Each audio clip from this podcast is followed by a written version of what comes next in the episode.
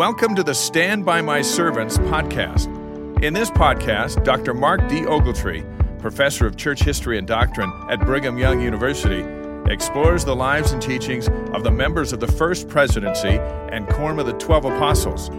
As we examine the lives and teachings of these leaders, our lives can be edified, enriched, and spiritually strengthened. Now, here is your host, Dr. Mark D. Ogletree.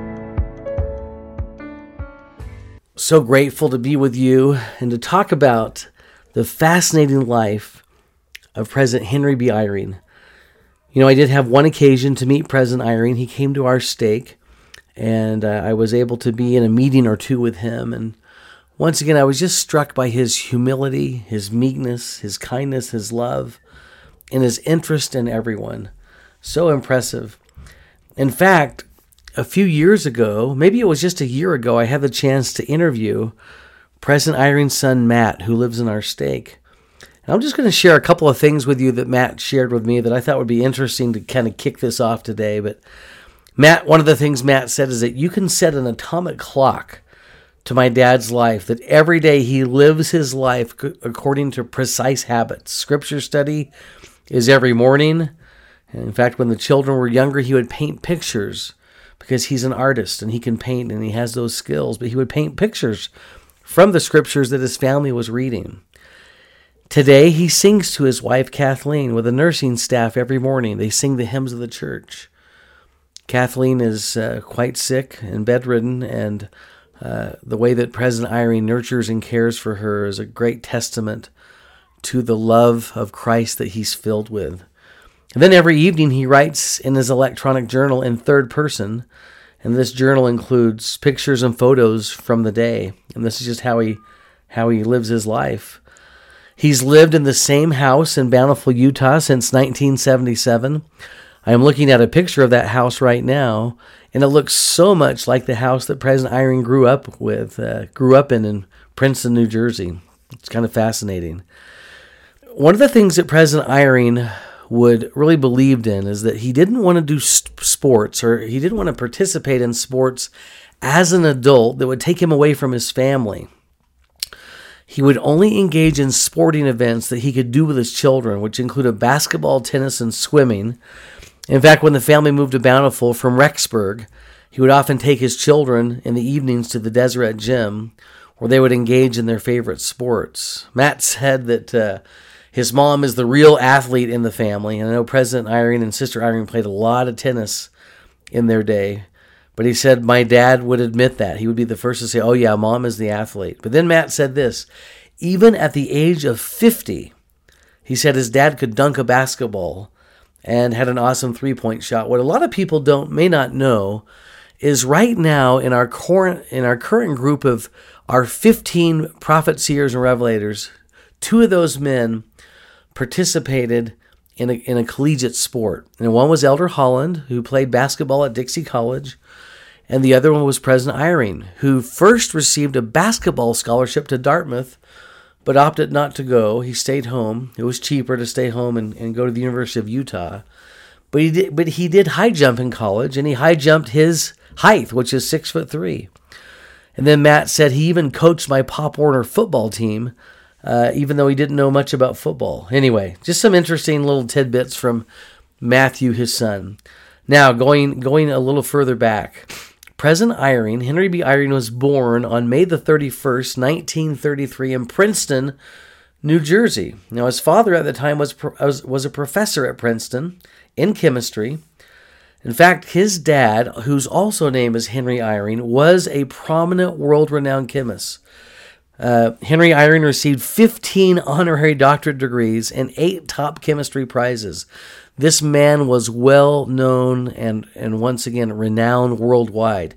Uh, in fact, Henry Eyring would travel the world. He li- literally traveled the world lecturing, and uh, that was a big part of his life when Henry was a young a young child. The chemistry building at the University of Utah was named after him where he completed his professional career, his dad passed away in 1982. Now, his mom, Mildred, was a doctoral candidate and the acting chairman of a college at the University of Utah when they were married. uh, their home life was stimulating, and uh, a lot of times the Eyring children were brought down to the basement where they would learn math and science from their dad at a chalkboard that they had mounted down there. And once again, all of our families have cultures, we have traditions. Some of us play board games together, some of us like to eat together and socialize together. But the Eyrings are down in the basement doing chemical equations, which is just super impressive. In fact, once as a boy, President Eyring, uh, or sorry, Henry Eyring told his son Henry, never worry about the future, just do your homework and we'll see how the test goes tomorrow. Everything was kind of this educational metaphor, is how life went for the Eyring family. What is interesting about my dad, Elder Eyring once reflected, is not so much what he did, but what or who he was. He was a simple Mormon boy from Pima, Arizona, a boy with deep faith and his achievements never changed him much. In fact, I want to talk about his dad in one of our next podcasts because his dad's life is so fascinating. Now, Mildred, his mom, who was from Granger, uh, Utah, at a time when a limited number of women pursued higher education, she did graduate from the University of Utah and went on to become the head of the Women's Physical Education Department. I mentioned that she was pursuing a doctoral degree uh, that was at the University of Wisconsin, and that's where she met Henry, and they eventually married.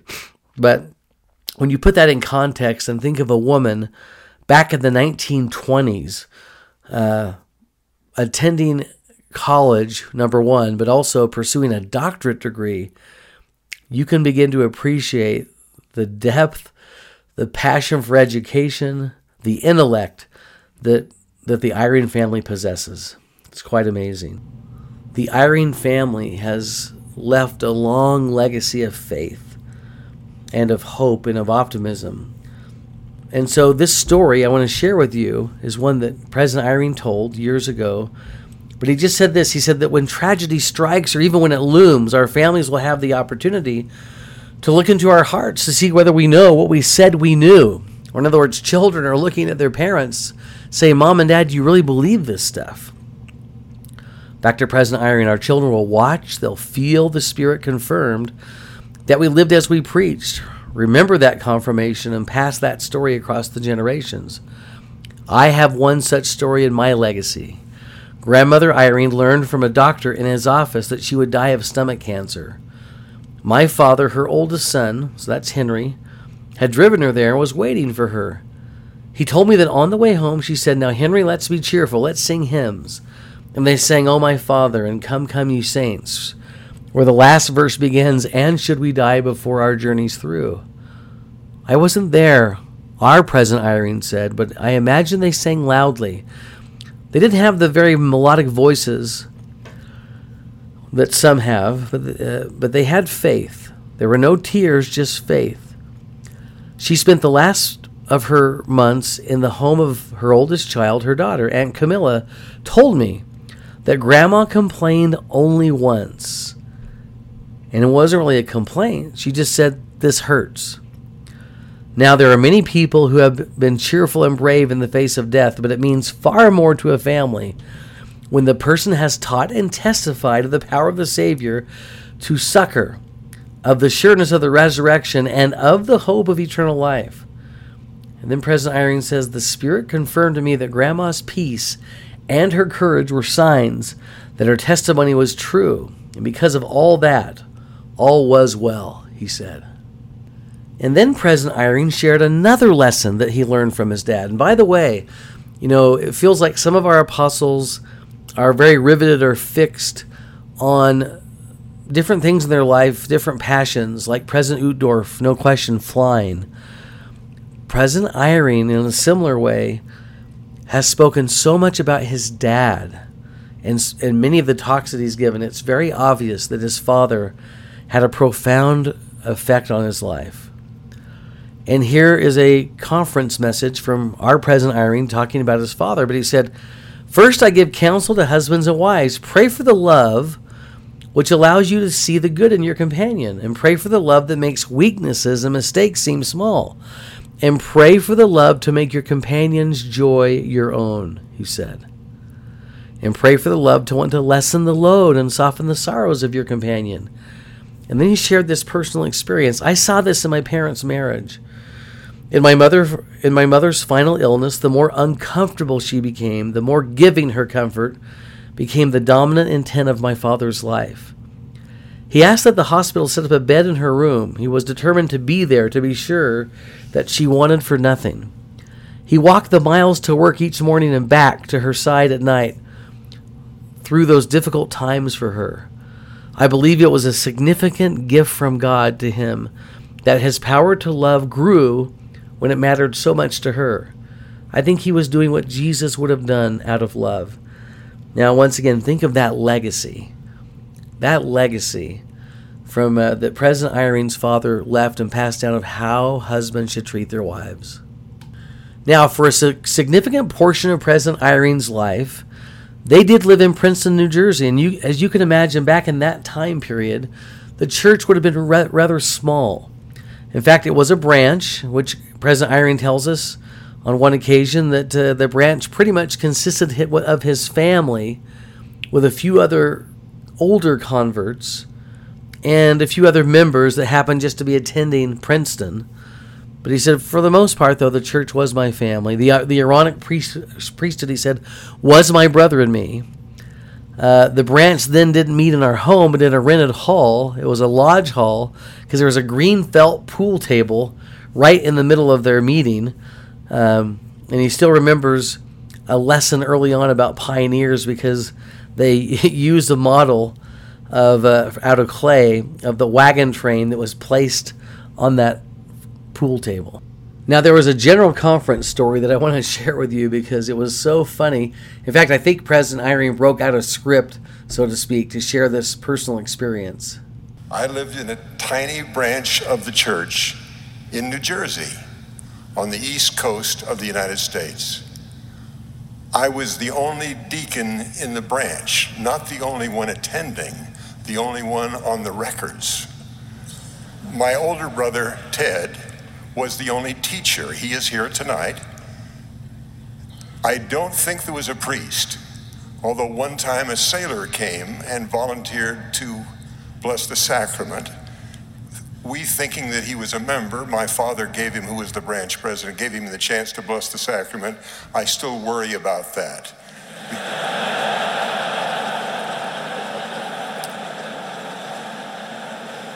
I have to insert here too, I wish I had heard President Uchtdorf and Brother Gibson when I was there because I'm sure I was living below the potential that I had. And I even thought of who I could have gone and converted in the neighborhood, but I, that was a long shot. Uh, I, I, can think of Frank Turgeon across the street. He went to prison, and then Petey, uh, he went to prison too. Uh, it, was a tough neighborhood. I love thinking about that neighborhood that President Eyring grew up in. But not only was it a tough neighborhood, but it must have been an awesome neighborhood too, because that was where the foundations were built for President Eyring to have the gospel set deep in his heart.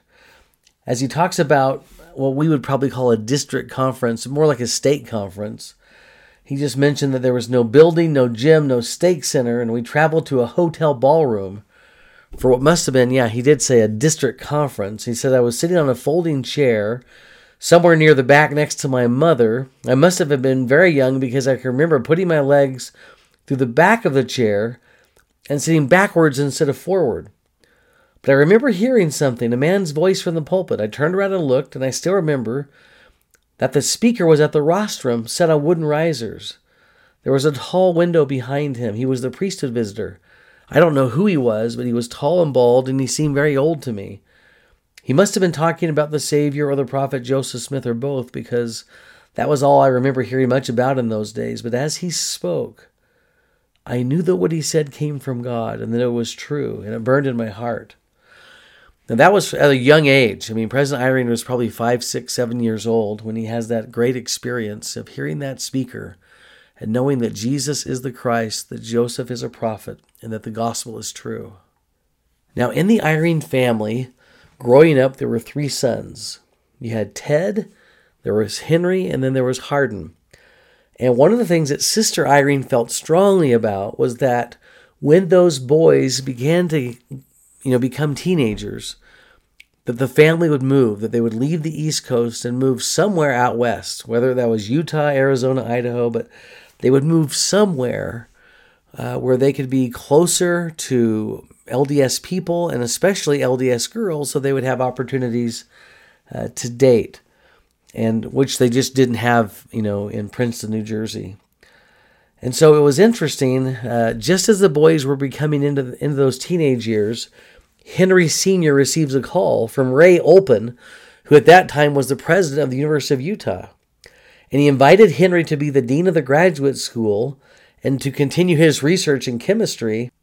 Now, Henry had promised that he would do that, that he would make that move at some point, and this was the golden opportunity.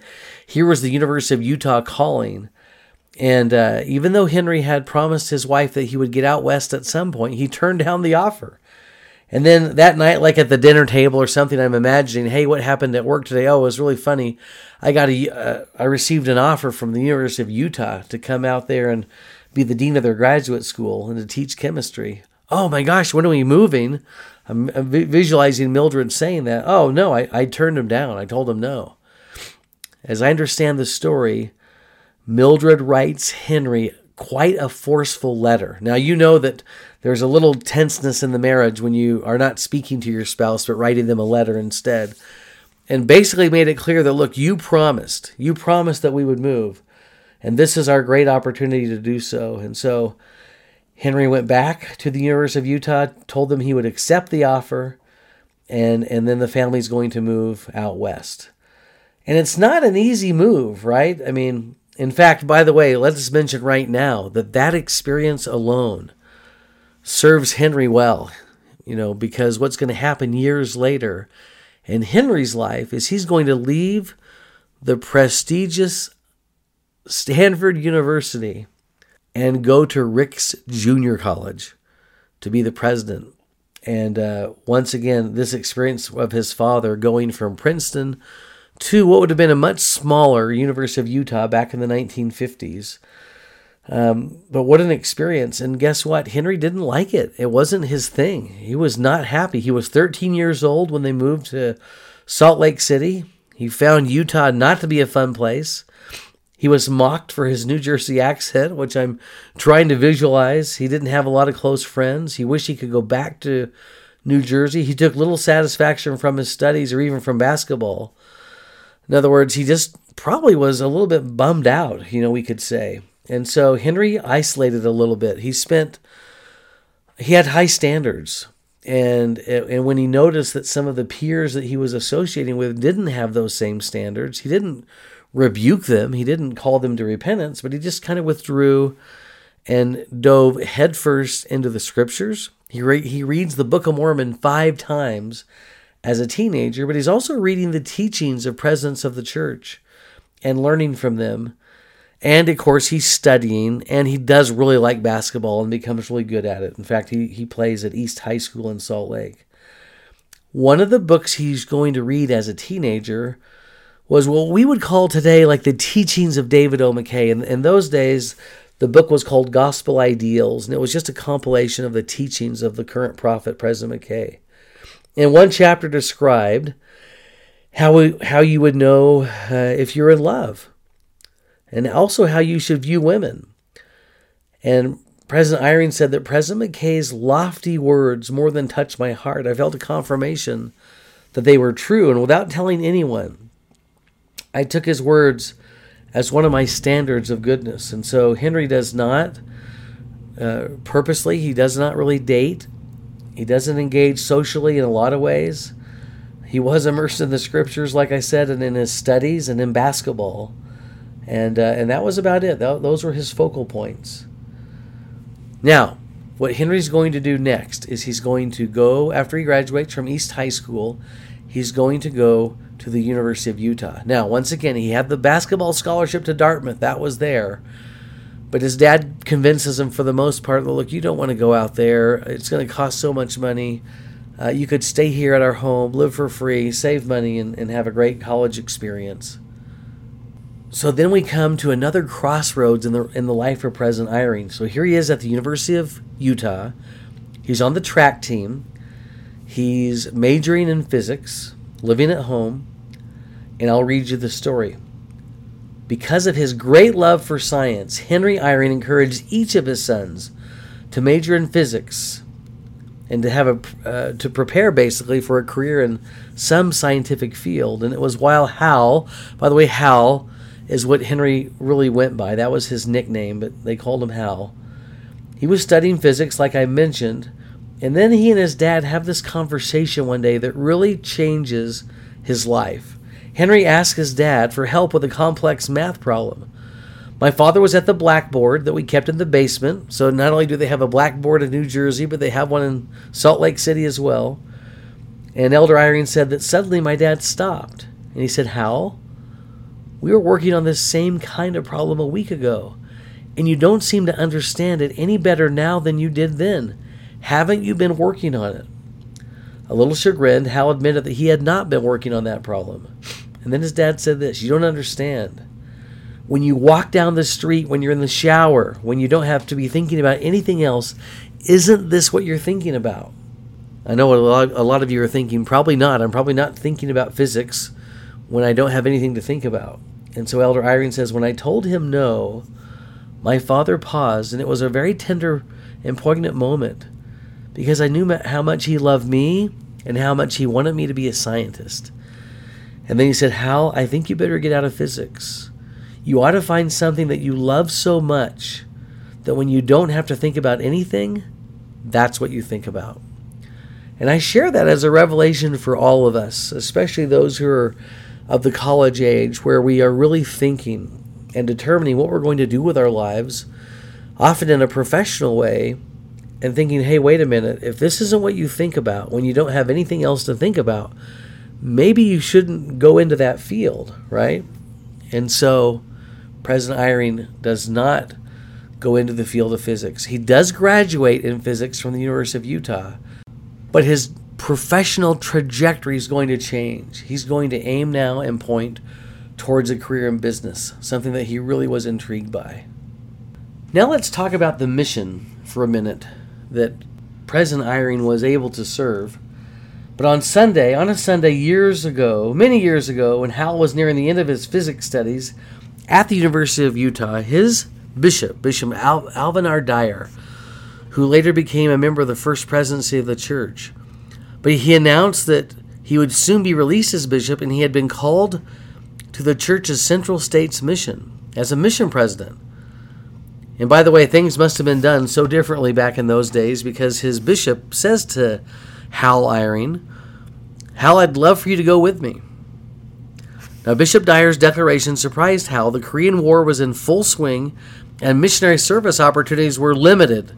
We've already talked about President Oaks not being able to serve a mission because of the Korean War. And uh, in fact, for the preceding two years, 51, 1951 and 1952, the church had been unable to call any draft eligible U.S. male into missionary service. It was only by a special agreement with the United States government reached by Brother Gordon B. Hinckley that every ward could begin to send one missionary per year into the field. And Bishop Dyer said excitedly to Hal, I just got this permission. I can send one person, and I want that to be you. Now, once again, this this opportunity to Hal Eyring comes not at age 18 or 19, but as he's really finishing now his college career. Hal felt mixed emotions. His father, Henry, had been unable to serve a full time mission because of his family's indebtedness during a post World War I economic depression. But with that, uh, with that immediate exception, Hal descended from some of the church's most faithful missionaries. In fact, his great grandfather, Henry Eyring, served three full time missions. Another great grandfather, Miles Park Romney, twice left his family in response to mission calls. And like Mildred's grandfather, John Bennion, both of these men essentially worked as missionaries at the direction of the brethren all their lives. The tradition of full time mission service ran deeply in the Eyring family. But on the other hand, at the age of 21, Hal assumed that the time for his mission had passed. He was dating and looking forward to marrying and starting a family. And then he also had an ROTC commitment, which meant he would have to spend two years in the Air Force, probably in Korea or Japan, right after graduation from college. And with dozens of mission eligible young men in Bishop Dyer's large ward, including some exempt from military service because of physical limitations, Hal just never really anticipated a mission call or a mission opportunity. And it, it needs to be said that in those days, mission service was certainly admired, but not necessarily expected. It would be another 20 years before President Spencer W. Kimball would declare that every male member of the church should serve a mission. So, in light of his age and his missionary obligation, Hal felt justified in asking a fateful question. Bishop, he said, I need to know something. Is it the Lord asking, or is it just you? Bishop Dyer paused for a moment and said, Hal, it's just me. That helped Henry make the, make the decision that he needed to make. Based on some of his family experiences, experiences that one of his brothers had in the mission field that wasn't so favorable, Hal took the opportunity to pass that that experience up. He just felt like it wasn't it wasn't the right time for him. And so right after he graduates, he does have that ROTC commitment and he's going to be stationed briefly in Albuquerque, New Mexico. In fact, he's supposed to be in Albuquerque just for a couple of weeks. But not long after arriving in Albuquerque, in fact, it was his second Sunday in New Mexico, he was asked to meet with President Clement Hilton, of the church's Albuquerque district, and President Hilton calls Hal to be a district missionary. And Hal had mixed feelings about that call. It did fulfill a promise made and a blessing given before he left home, and in that blessing, his new bishop, Weldon Moore, had said that Hal's military service would be his mission. Yet, his military orders were clear. And President Eyring said it this way. He said, Look, I'm happy to serve, he told President Hilton, but I'm going to be leaving in four weeks. The president responded, I don't know about that. We're going to call you to serve anyway. So Hal accepts that call in, in a series of miraculous events. Instead of being sent off to Japan or Korea or somewhere else, he actually is stationed in Albuquerque for the next two years. And for those two years, he serves as a district missionary, which meant that many nights of the week he would go out and engage in missionary work and he actually had great success. He was able to be instrumental in bringing many people into the church. It was a wonderful, fulfilling experience for President Eyring. After his service in the military concludes, President Eyring then heads to Harvard. Now, that wasn't easy. There was a lot of work involved in getting into the Harvard Business School, the Harvard Graduate School of Business, where he's going to do a master's and MBA there. But after he finishes that degree, he has some awareness. He had done an internship and had some other experiences, and he realized, you know what? It's not so much business that I'm passionate about. I love teaching business. And with that, after he graduates with his MBA from Harvard, he stays and does a doctorate degree at Harvard University in business administration as well. Now, while President Eyring is at Harvard, he's serving uh, as uh, a member of the district presidency. And in that district presidency, where he's serving with Wilbur Cox, who I've mentioned before, who President Nelson was instrumental in bringing back into church activity. Well, anyway, it was a what we would call kind of a Morningside type of program. But because of his position in the district presidency, President Eyring was conducting that meeting. And Kathleen Johnson, daughter of Cyril and LaPrele Lindsay Johnson of Palo Alto, had come to Boston to attend summer school at Harvard. And it was that sunrise service. He saws he sees Kathleen coming out of a grove of trees. Not only was he struck by her beauty, but at that moment, the words of President McKay. Remember, he had been reading the teachings of David O. McKay as a teenager, and he remembered this line that if you meet a girl in whose presence you feel a desire to do your best, such a young woman is worthy of your love. Hal was very impressed by the goodness that radiated from Kathleen. And then he had this thought that that's the best person I've ever seen. And if I could be with her, I could be every good thing I've ever wanted to be. Not long after that, he does meet Kathleen for the first time. In fact, I think on their first date, they played tennis together. But that begins a relationship because in the fall, Kathleen goes back to Stanford, and of course, President Eyring is still at the uh, at Harvard, and so for the most part, their relationship is long distance. Uh, they're on the phone, they're writing letters, and then in 1962 in July, they're married in the Logan Temple by Elder Spencer W. Kimball, who, to make this connection now, is President Eyring's uncle. So President Eyring's dad, Henry, has a sister, Camilla, and Camilla is married to Elder Spencer W. Kimball. Now, not long after that, the Eyrings go right to where Kathleen is from. They're going to go to Stanford. And Stanford is going to be an incredible opportunity for them. He's going to be a professor in their business school, in their graduate school of business from 1962 to 1971. While there, he's going to serve as the director of numerous corporations in consumer and industrial products, in health services and high technology. He's on the board of directors for several major organizations. He co authors books, he's writing articles, he's thriving as a professor at Stanford. In fact, they take a little break from 64 and 65 where he's a visiting professor at uh, MIT. Meanwhile, while he's having this thriving career at Stanford, these job opportunities start to come his way. U.S. Senator Henry Bellmon, for example, of Oklahoma, wanted Hal to be his chief of staff.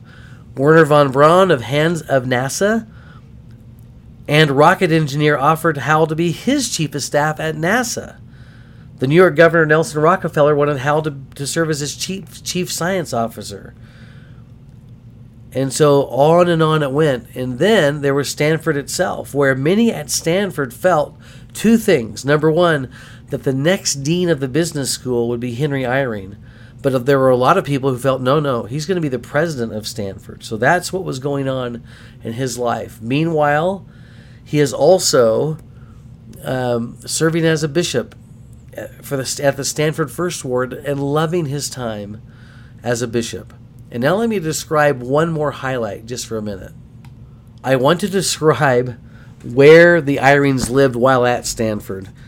And uh, so when they when they moved to the Palo Alto area to accept that job, you know, Kathleen's parents were quite well off, and they buy this 12 acre estate on a beautiful hill that overlooks the San Francisco Bay. And the estate included formal gardens, an oversized swimming pool with a bath with bathhouses, a tennis court, riding stables, and a four bedroom guest house and that's where the Eyrings lived. They lived in this guest house, and it was a wonderful opportunity for them because I believe it was rent free, and they could stay there, save a lot of money, and uh, it was a great facility. In fact, there was like a pool house there that President Eyring was able to use for kind of his bishop's office slash other office where he would do some of his writing and interview people and anyway it was just a great place and, I, am just sharing that with you because i want to couch that in the experience that's going to happen next. It was a great time of their lives. Henry loved what he was doing at Stanford. He loved that he was given freedom to design his courses in his own way. I already told you about the MIT visits. He was also in the business world serving as an officer and director at, for Finnigan Instrument Corporation, becoming the founder and director of System Industries Incorporated. These were all companies that were just on the uh, they were the foundational pieces to what was would soon be coming in Silicon Valley with the computer age. Uh, in the church, I mentioned he was serving as the bishop. Life was just wonderful, and all that was about to change because one night, Kathy nudged Hal, and she asked, "Are you sure you're doing the right thing with your life?" And President Eyring interjects, "Wait, I was so surprised. Now remember my situation." I have tenure at Stanford. I'm the bishop of the ward. We're living right next door to her parents. I love what I'm doing. It's like the Garden of Eden. And then she asked me that question Are you, are you sure you're doing what you're supposed to be doing? And then Kathleen said, Couldn't you be doing studies for Neal Maxwell? And then Elder Eyring said, You have to understand something. Neal A. Maxwell was the commissioner of education for the church at the time, but we didn't even know Elder Maxwell.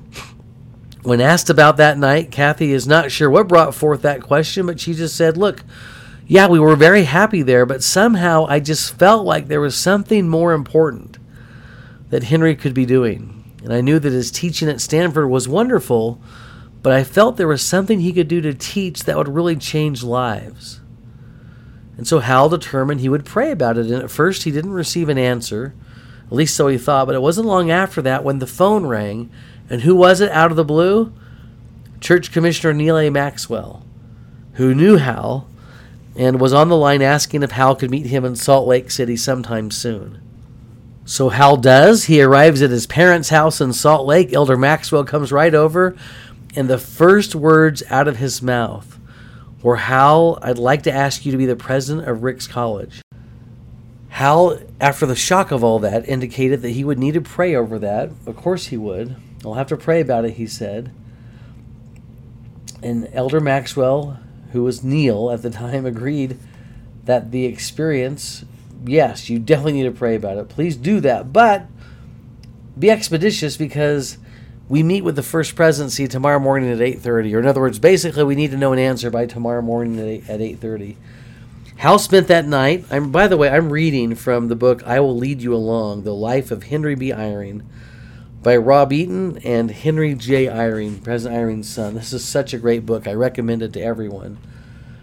But Hal spent that night in the unfinished basement room that had been that had been his as a high school student. He slept soundly for six hours and then rose early to seek the confirmation that had not come as he prayed about it the night before.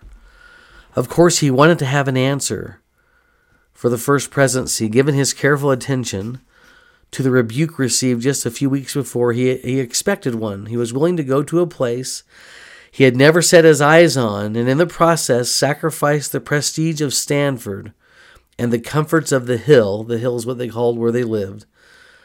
But there was no reply to his question about taking the job. The only impression that came to his mind was, was this statement It's my school.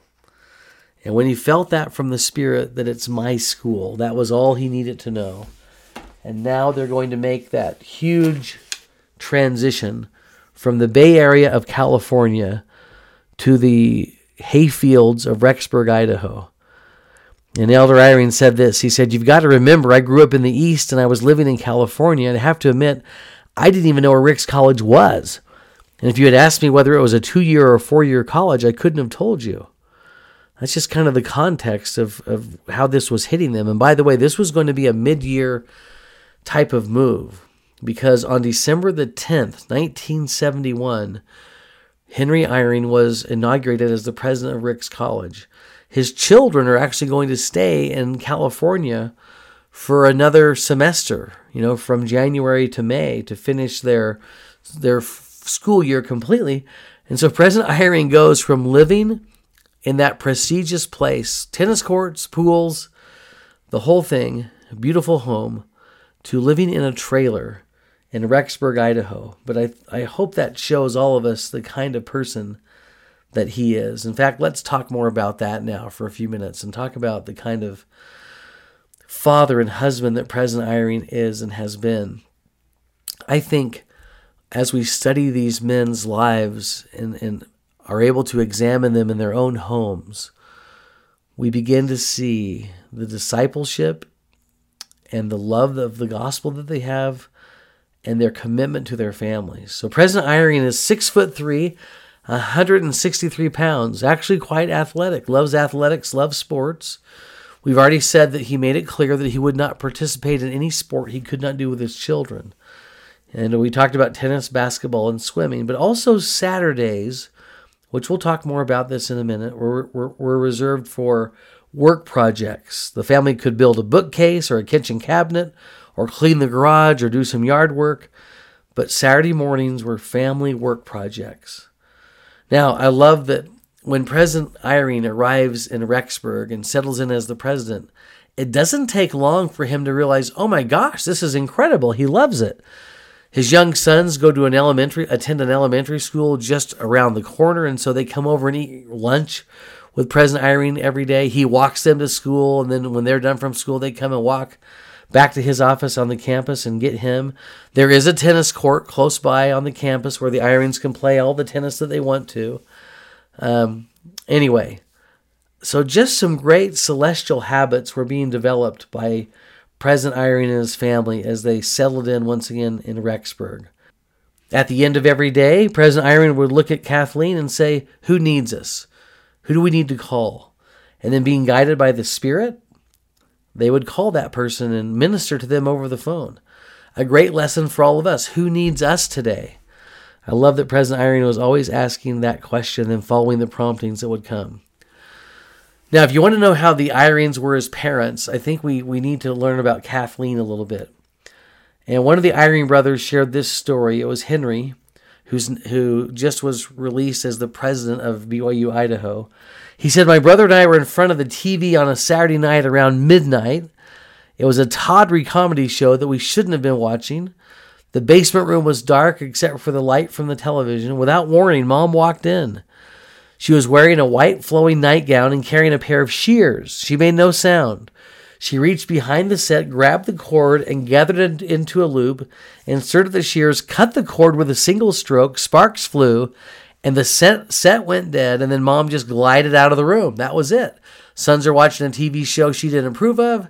She me- meanders into the room, cuts the cord, slides right out, doesn't say a word. Case closed, right? No, these are the Eyrings. These are smart people. What do these sons do? They're innovative. They cut a cord from a broken vacuum cleaner and connect it to the TV where mom had cut the cord. And within a matter of minutes, actually, they're watching TV again. Well, mom's not going to tolerate that, right? She got the last laugh.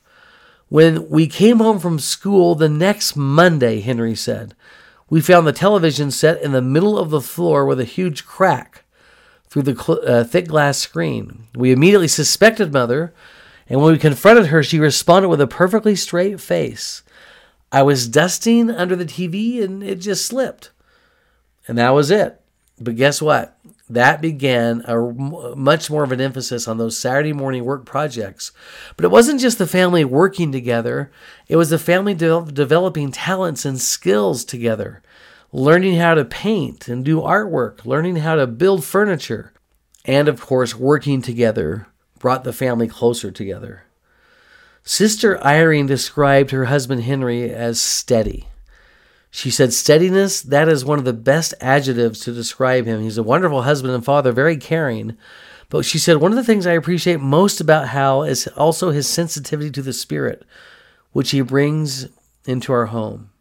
And then Elder Eyring credits once again his own dad. My father spent time with us even when laden with heavy and demanding responsibilities because he loved to.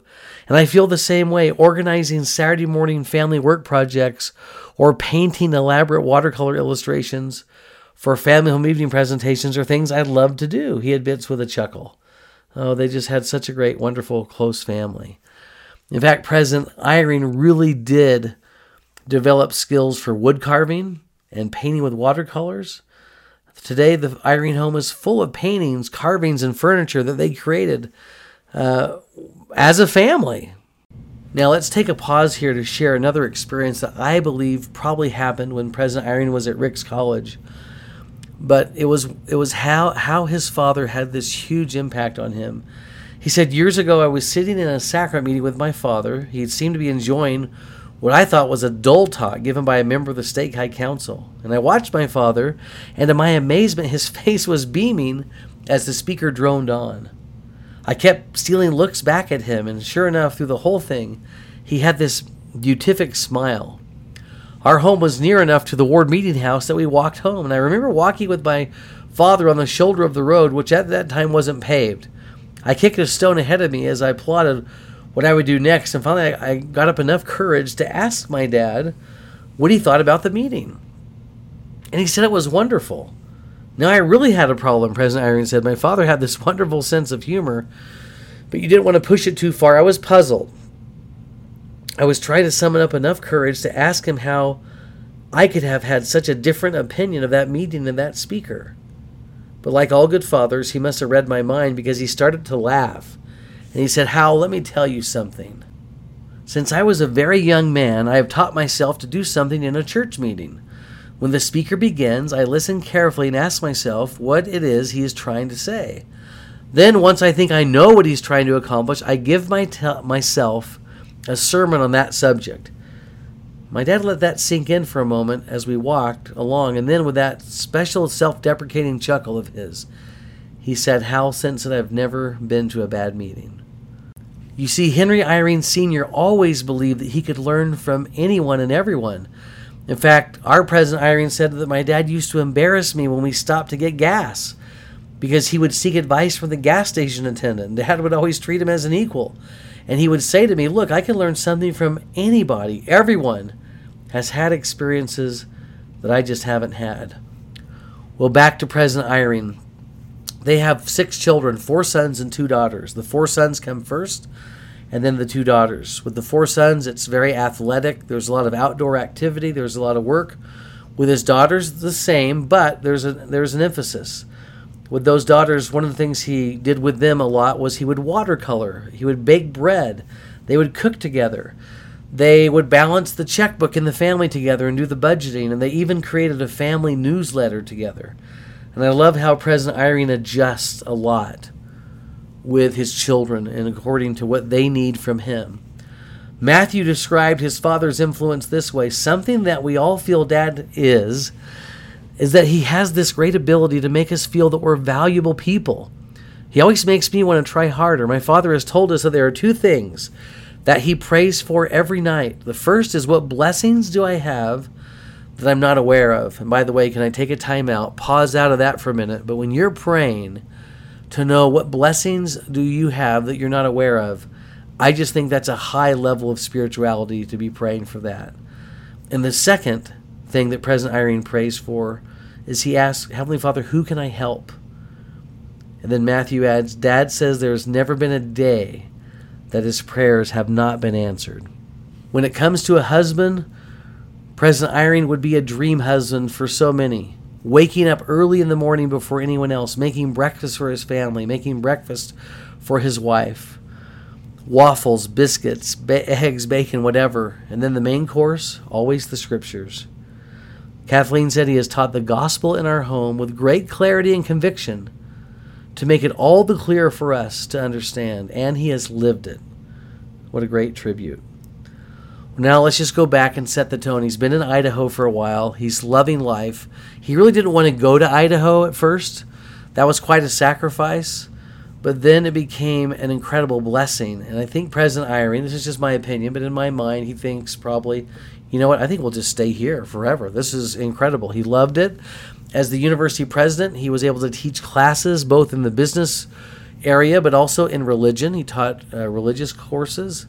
Uh, he loved his church assignments. He loved what he was doing as a president and the creativity that he was uh, allowed to have. But then those job offers start to come in again. He was pursued to be the new president of the University of Utah. President Dallin H. Oaks, I say president because when President Oaks was the president of BYU, he wanted Henry to be the dean of the business school. In fact, President Eyring was supposed to counsel with Harold B. Lee, the president of the church, about taking that job, and President Lee died the day before their meeting. But Elder Maxwell was able to pass along just before President Lee died. He did recommend that Hal stay on at Ricks College, and just f- from that those words, to follow a prophet Hal turned down the BYU offer and stayed at Ricks. In 1976, he was offered a job to be the vice president with Black & Decker to serve uh, over their McCulloch operations in the United States. But he just felt inspired that he needed to stay at Ricks College. And sure enough, not long after that, it was 1976, the Teton Dam burst, and President Eyring knew that he was supposed to be in Idaho still because of what happened in the community of Rexburg and his role in not only helping save people and get people to higher ground, but to work with the U.S. government and then to work with the rebuilding efforts in Rexburg. And that was a great experience. Not long after that, in 1976, uh, Henry was asked by Elder Jeffrey R. Holland, who had just been called to be the Church Commissioner of Education, to be basically his assistant, to be the Deputy Commissioner of Education. And so now he serves as the church commissioner of education for a time. In 19 that was in 76 in 1979 he was approached by BYU one more time and offered to be the dean of the business school and turned it down. And then in 1980, he was invited to become the church commissioner of education. Now, like Elder Oaks or President Oaks, it's almost like every job that President Eyring took made less money. Starting out as a Stanford professor, but then taking a pay cut to come to Ricks College, and then taking a pay cut to be the church commissioner of education. But he serves in that capacity from 1980 to about 1985. In 1985, he was called into the presiding bishopric of the church. From 1992 to 1995, he serves in the Quorum of the 70. And also, we should note that from 92 to 2005, he serves as the Church Commissioner of Education again. And then in 2008, he is called to serve as the second counselor in the first presidency to President Hinckley. And then President Hinckley dies shortly after that. And then from 2008 to 2018, he's the first counselor in the first presidency to President Monson. And then, of course, when President Nelson was called in 2018, President Eyring was invited to be his second counselor in the first presidency one more time. What an awesome, awesome legacy of church service that Elder Henry B. Eyring slash President Eyring has been involved in over the many years. Let me conclude with just a wonderful story that President Eyring shared that I think highlights the humility that we see from him on so many occasions. He said that one time while I was serving in the presiding bishopric, I had a remarkable week during which we were dealing with a series of tough problems. I met with the first presidency four or five times during that week, and in each meeting, I was supposed to suggest answers to some very hard problems. And in every instance, I felt the hand of heaven touch me and guide me so that I knew what to say. In one case, the first presidency even confirmed that my proposed solution was what needed to be done. That's a wonderful feeling. And I think I started thinking that things were rolling along pretty well in my life. Yes, anytime you have the first presidency, I'm just interjecting here, tell you that you're doing a great job. I think that be you, you would you would be on top of some kind of cloud. Back to President Eyring. Then I came home, and my wife and I got into a conversation about some problem that she and I were working on at that time. And during the conversation, I expressed my opinion a little too forcefully.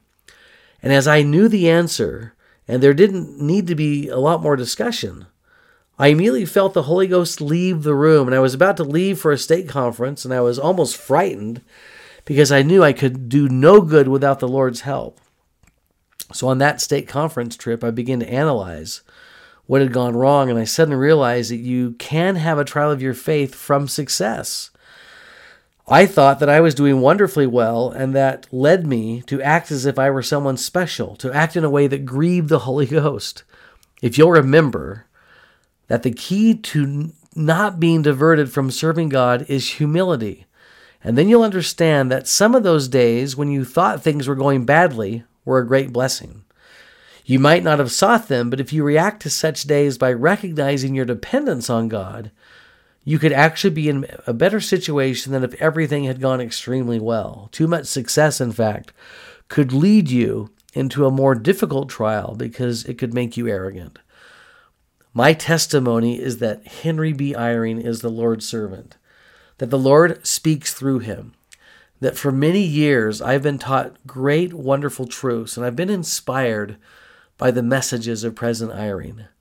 I am so grateful for his humility and so grateful also for his life and the fact that he always has chosen God first. You know, Matt Eyring told me once that when my parents die, everything they have goes to the church. It doesn't go it doesn't go to family, it doesn't go to any other kind of trust fund. It goes right to the church. Why? He said because my mom and dad are all in. This gospel is means everything to them. I am so grateful for such consecrated servants like the Eyrings. And I share this in the name of Jesus Christ. Amen.